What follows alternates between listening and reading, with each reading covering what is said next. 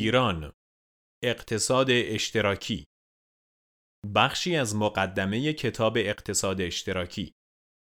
آن چیزهایی که در زندگی اهمیت دارند.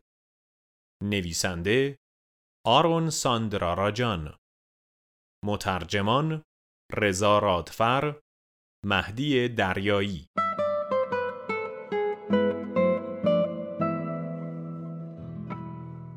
من در منحتن زندگی می کنم. ماشین ندارم که چندان هم غیر معمول نیست. کمتر از یک چهارم ساکنان منحتن صاحب ماشین هستند ولی در بعضی مواقع من هم به ماشین نیاز پیدا می کنم و یافتن ماشین اجاره مقرون به صرفه در منحتن کار راحتی نیست. غالبا باید چند مایل تا محله کوینز یا نیوجرسی سفر کنید تا بتوانید ماشینی پیدا کنید که اجاره روزانه آن کمتر از 100 دلار باشد. ضمناً خیابانهای اطراف آپارتمان من با صدها و صدها ماشین پارک شده اشغال شده است. از تویوتا کرولاهای درب و داغان قدیمی گرفته تا بی ام های دلربا. اگرچه تا به حال در این اطراف تسلا ندیدم. ماشینی که واقعا دلم می‌خواهد روزی با آن رانندگی کنم. زمانی که دخترم کلاس دوم بود، گاهی برای رساندن او به مدرسه دیر می کردم. در بسیاری از صبحهای سرد زمستان که سراسیمه سعی می کردم تاکسی بگیرم، همیشه با خودم فکر می کردم چقدر خوب می شد اگر می توانستم یکی از این ماشین های پارک شده را بیدرنگ قرض بگیرم، دخترم را به مدرسه برسانم و ماشین را شاید به همراه یک ده دلاری به جای خود برگردانم و یادداشتی روی داشبورد. سپاسگزارم.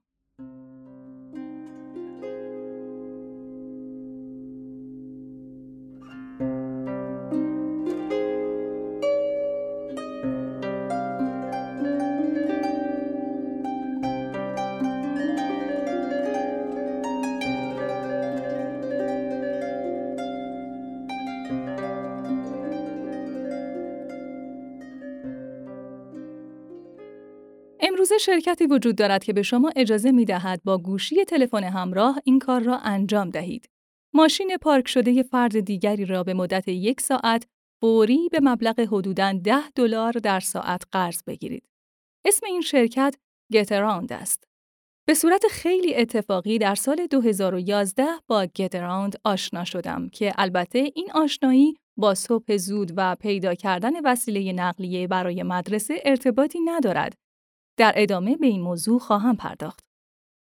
وقتی گزارش سالانه trend های اینترنت که در دسامبر 2012 توسط خانم ماری میکر تهیه شده بود را می‌خواندم، موضوع Getaround و دیدگاهی که در مورد قرض گرفتن همتا به همتای ماشین در منهتن پهناور داشتم را به خاطر آوردم. میکر که به عنوان تحلیلگر پیشگام فناوری در دوره رشد سریع dot com ها از اواخر دهه 1990 فعال بوده است، از سال 1995 این گزارش تاثیرگذار سالیانه را منتشر می کرد. گزارش او بر این نکته تاکید داشت که چگونه امروزه همه چیزمان را از تعاملاتمان با یکدیگر گرفته تا قرض دادنها را به شیوه نوین بازنگری کرده ایم. به نحوی که موجب ظهور نسل جدیدی از جامعه به نام دارایی کم حجم شده است.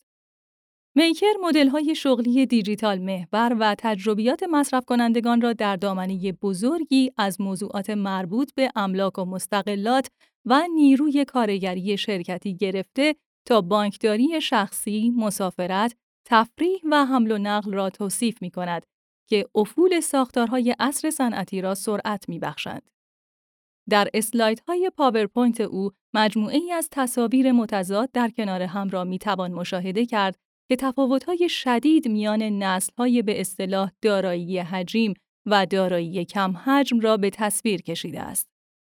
تصویری از یک فرد مسن علاقمند به صفحات قدیمی موسیقی و جعبه های نوارکاست قدیمی را در مقابل تصاویری از نرم پخش موسیقی Spotify، Pandora و iTunes هتل بلند مرتبه Ramada Inn در برابر یک خانه درختی برای اجاره در پلتفرم همتا به همتا در بی کارمندان تمام وقتی که گوش تا گوش در ردیفها و صفهای طولانی در حال کارند در مقابل تصویری از بازارهای فریلنسری مبتنی بر اینترنت.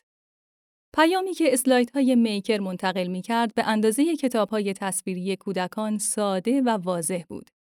فلسفه مالکیت دارایی ها برای استفاده شخصی، دوره مؤسسات سنتی و فیزیکی، دوران ارز مقاوم در برابر نوسانات، شغل و حقوق دائمی در حال از بین رفتن بودند و در عوض دسترسی اشتراکی، تبادلات مجازی، پول دیجیتالی و نیروی کار انعطاف پذیر تقاضا محور در حال ظهور بودند. زمانی که اسلایدهای میکر را مرور می کردم، می دانستم که پیشبینی او از یک نسل دارایی کم حجم تنها بخشی از یک تغییر اقتصادی و اجتماعی دامنه‌دار است که قبلاً به وقوع پیوسته است. تغییری اساسی به سمت روش‌های جدید سازماندهی فعالیت‌های اقتصادی در حال وقوع است که در قرن حاضر به سرعت حکم فرما خواهد شد.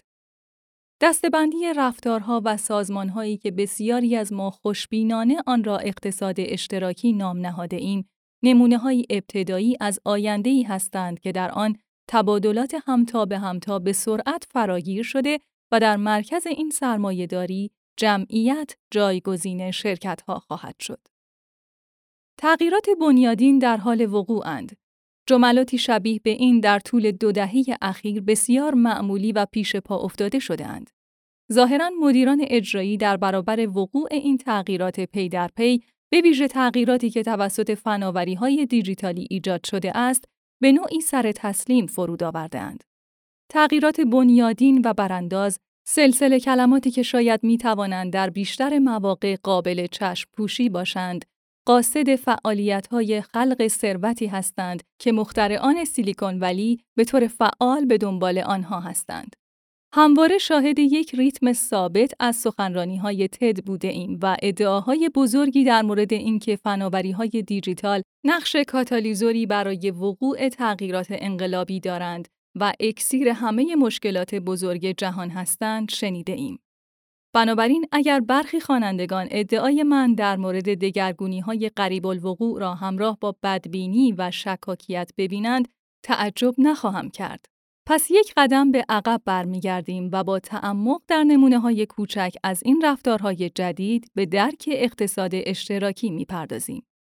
بسیاری از ما تقریباً 70 میلیون نفر از سال 2016 برای اسکان در شهر یا روستایی که برای چند روز از آن دیدن می کنیم، از طریق پلتفرم Airbnb در اتاق اضافه یک نفر دیگر مانده ایم یا کل خانه را اجاره کرده ایم.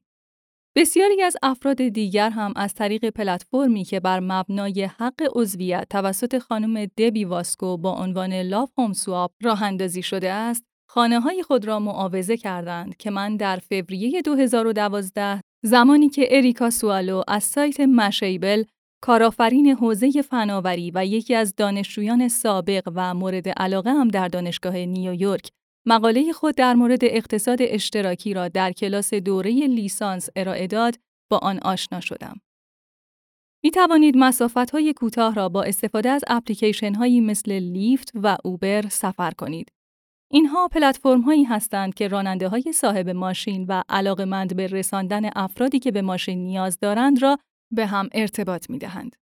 اگر تاکسی دربستی یا تاکسی درخواستی مناسب سفر شما نبود، می توانید با استفاده از اپلیکیشن دیدی کوادی در چین داخل اتوبوس صندلی بگیرید یا با استفاده از پلتفرم اولا در هند آتوریکشا بگیرید. قادر خواهید بود از طریق های اجاره همتا به همتا گدراوند و تورا، ریلی رایتز سابق در ایالات متحده، Drivy در فرانسه و آلمان، SnappCar در هلند، easyCar Club در انگلستان و YourDrive در نیوزیلند به ماشین افراد دیگر دسترسی پیدا کنید. می توانید از طریق پلتفرم های غذاخوری اجتماعی مثل EatWith در بارسلونا، Feastly در نیویورک یا VizEat در پاریس که به افراد علاقمند به آشپزی اجازه می دهند تا سایرین به خانه آنها سر زده و شام یا ناهارشان را با دیگران صرف کنند، سر میز یک نفر دیگر غذا بخورید. با داشتن دارایی نقدی ناچیز 100 پوند می توانید وامی با بهره 20 پوند یا بیشتر را از طریق پلتفرم وامدهی همتا به همتای Funding Circle به کسب و کارهای کوچکی که دوست دارید قرض بدهید. می توانید از طریق بازارهای کار Handy، TaskRabbit و Thumbtack خدمات خود را به عنوان یک نظافتچی منزل، تأسیسات کار، لولهکش، برقکار یا نقاش عرضه کنید یا یک نفر فریلنسر اقدام کنید که چنین مهارت‌هایی را دارد. دریافت این خدمات به صورت مستقیم از دیگران بسیار ساده است و معمولاً فقط نصب یک اپلیکیشن و احراز هویت با دسترسی به حساب کاربری فیسبوکتان را شامل می شود. تبدیل شدن به یک تامین کننده یعنی کسی که این خدمات اشتراکی را ارائه می دهد نیز بسیار ساده است. جول استاین، روزنامه نگار، در مقاله پر از نکته و جالب خود که در فوریه 2015 در مجله تایم با عنوان حکایت‌های اقتصاد اشتراکی به نگارش درآورده است، از تجربیات خود به عنوان تأمین کننده خدمات در نقش‌های متفاوت در اقتصاد اشتراکی می‌گوید. او توصیف می‌کند علاوه بر اجاره دادن حرفه‌ای ماشین، فعالیت به عنوان راننده تاکسی، رستوراندار و معاملهگر پای هم شده ام. در ادامه نیز اشاره می کند که اگر مخالفت‌های همسر عزیزم کاساندرا نبود، نگهدارنده سگ و هتلدار نیز می شدم. اگر این فعالیت ها یعنی قرض گرفتن خانه کسی، سوار ماشین کسی شدن، قرض گرفتن ماشین، سهیم شدن در یک وعده غذا، وام گرفتن، کمک به تعمیرات خانه و غیره برای شما چندان جدید به نظر نمی رسند، شاید به دلیل این است که واقعا جدید نیستند. پس احتمالا نکته جدید در این است که این تبادلات از نوع اقتصاد هدیه نیست و پای پول در میان است. استفاده از عنوان خاص اشتراکی که استاین آن را تجربه کرد، بر این نکته تاکید دارد که در تمام این مثالها اشتراک موضوع اصلی است.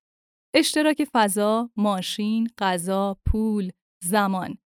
هیچ یک از این خدمات رایگان ارائه نمی شوند. اگر به شخصی خدمت ارائه می کنید، در ازای آن به شما پول پرداخت می کند. شما نیز به تأمین کننده ای که چیزی را با شما به اشتراک می گذارد، پول پرداخت می کنید. پس بیایید فرض را بر این قرار دهیم که تبادلات همتا به همتا یک موضوع جدید است.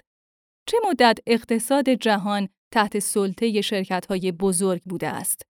چگونه توانسته این شیوه سازماندهی فعالیت‌های اقتصادی در طول تاریخ بشر و در این سالیان طولانی را توسعه دهیم؟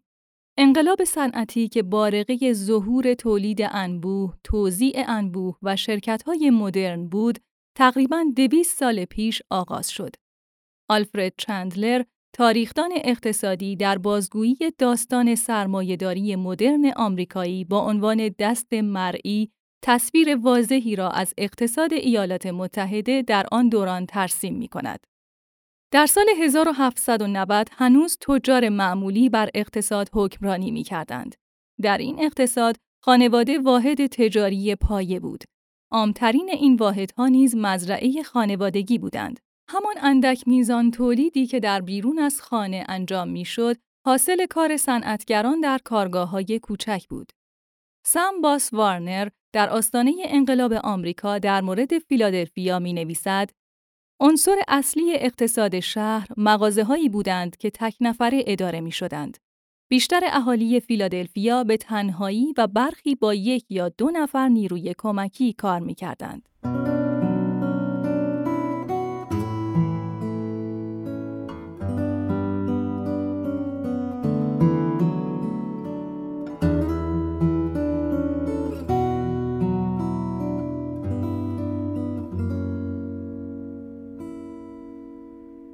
نگاهی اجمالی به تغییرات تدریجی در فعالیت‌های اقتصادی نشان می‌دهد که پیش از انقلاب صنعتی درصد قابل توجهی از تبادلات اقتصادی به روش همتا به همتا بوده که در دل جامعه و به شیوه های مختلفی با روابط اجتماعی در هم تنیده بود.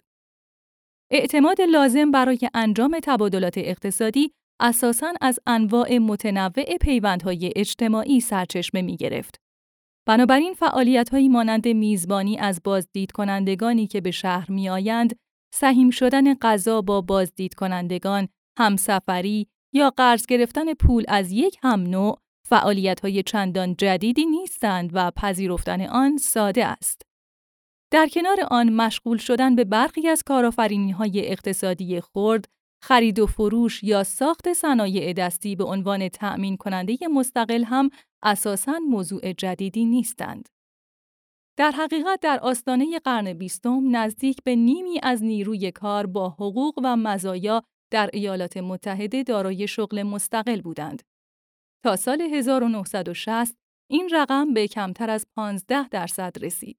همچنین احتمال اینکه این افراد دارای شغل مستقل تا قبل از سال 1990 بیش از نیمی از نیروی کار با حقوق و مزایا را تشکیل دهند بسیار زیاد است.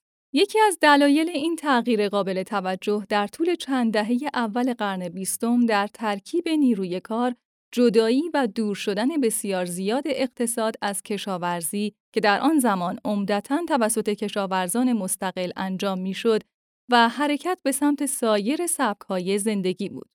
اما حتی خارج از محدوده کشاورزی در همان دوره درصد نیروهای کار آمریکایی که دارای شغل مستقل و به ثبت نرسیده بودند از نزدیک به 30 درصد در سال 1900 تا حدود 10 درصد در سال 1960 کاهش داشته و در 50 سال بعدی دوره‌ای که طی آن شرکت‌های بزرگ بر اقتصاد ایالات متحده حاکم بودند تقریباً به همان میزان باقی ماند.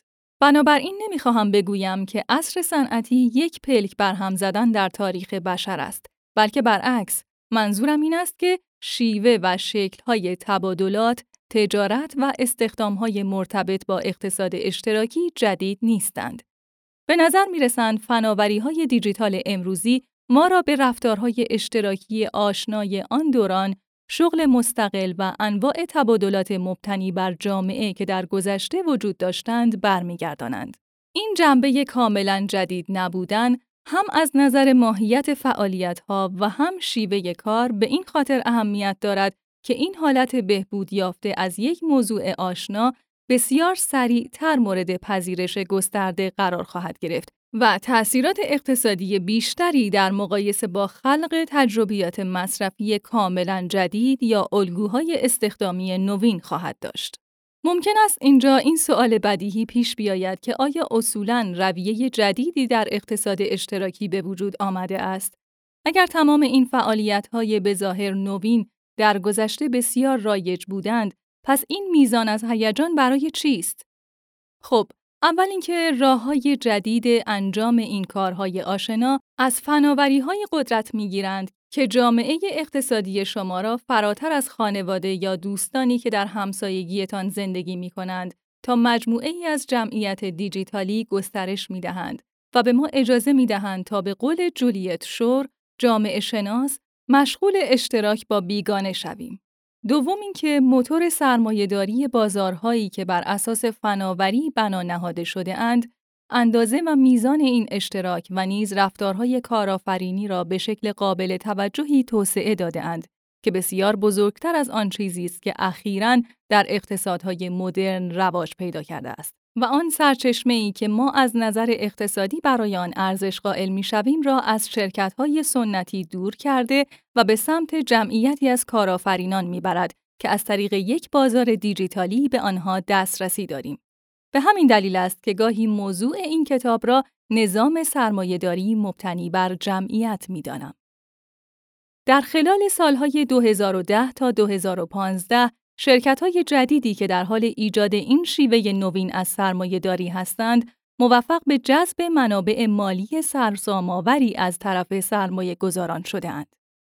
ارزش سرمایه خطرپذیری که در برخی از فعالترین پلتفرم‌ها سرمایه گذاری شده است، بالغ بر یک میلیارد دلار ارزش دارند و بسیاری را امروزه با عنوان یونیکورن می‌شناسیم.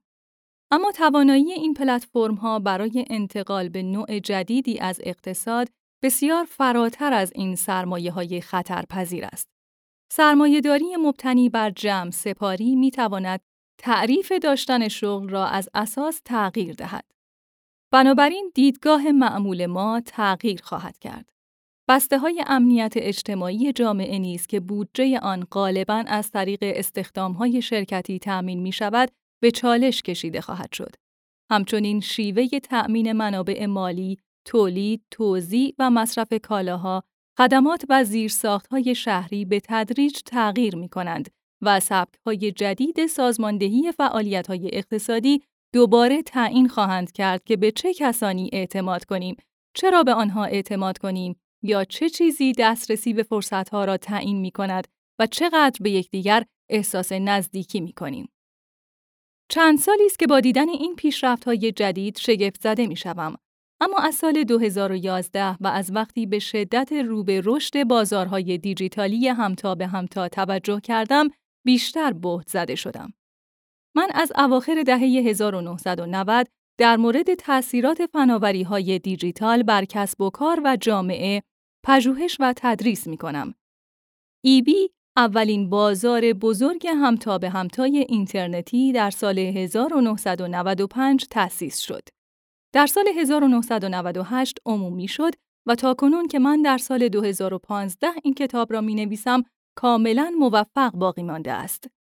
اما چرا برای ظهور بی و سایرین تا سال 2007 طول کشید؟ چه نقصی تا آن زمان وجود داشت؟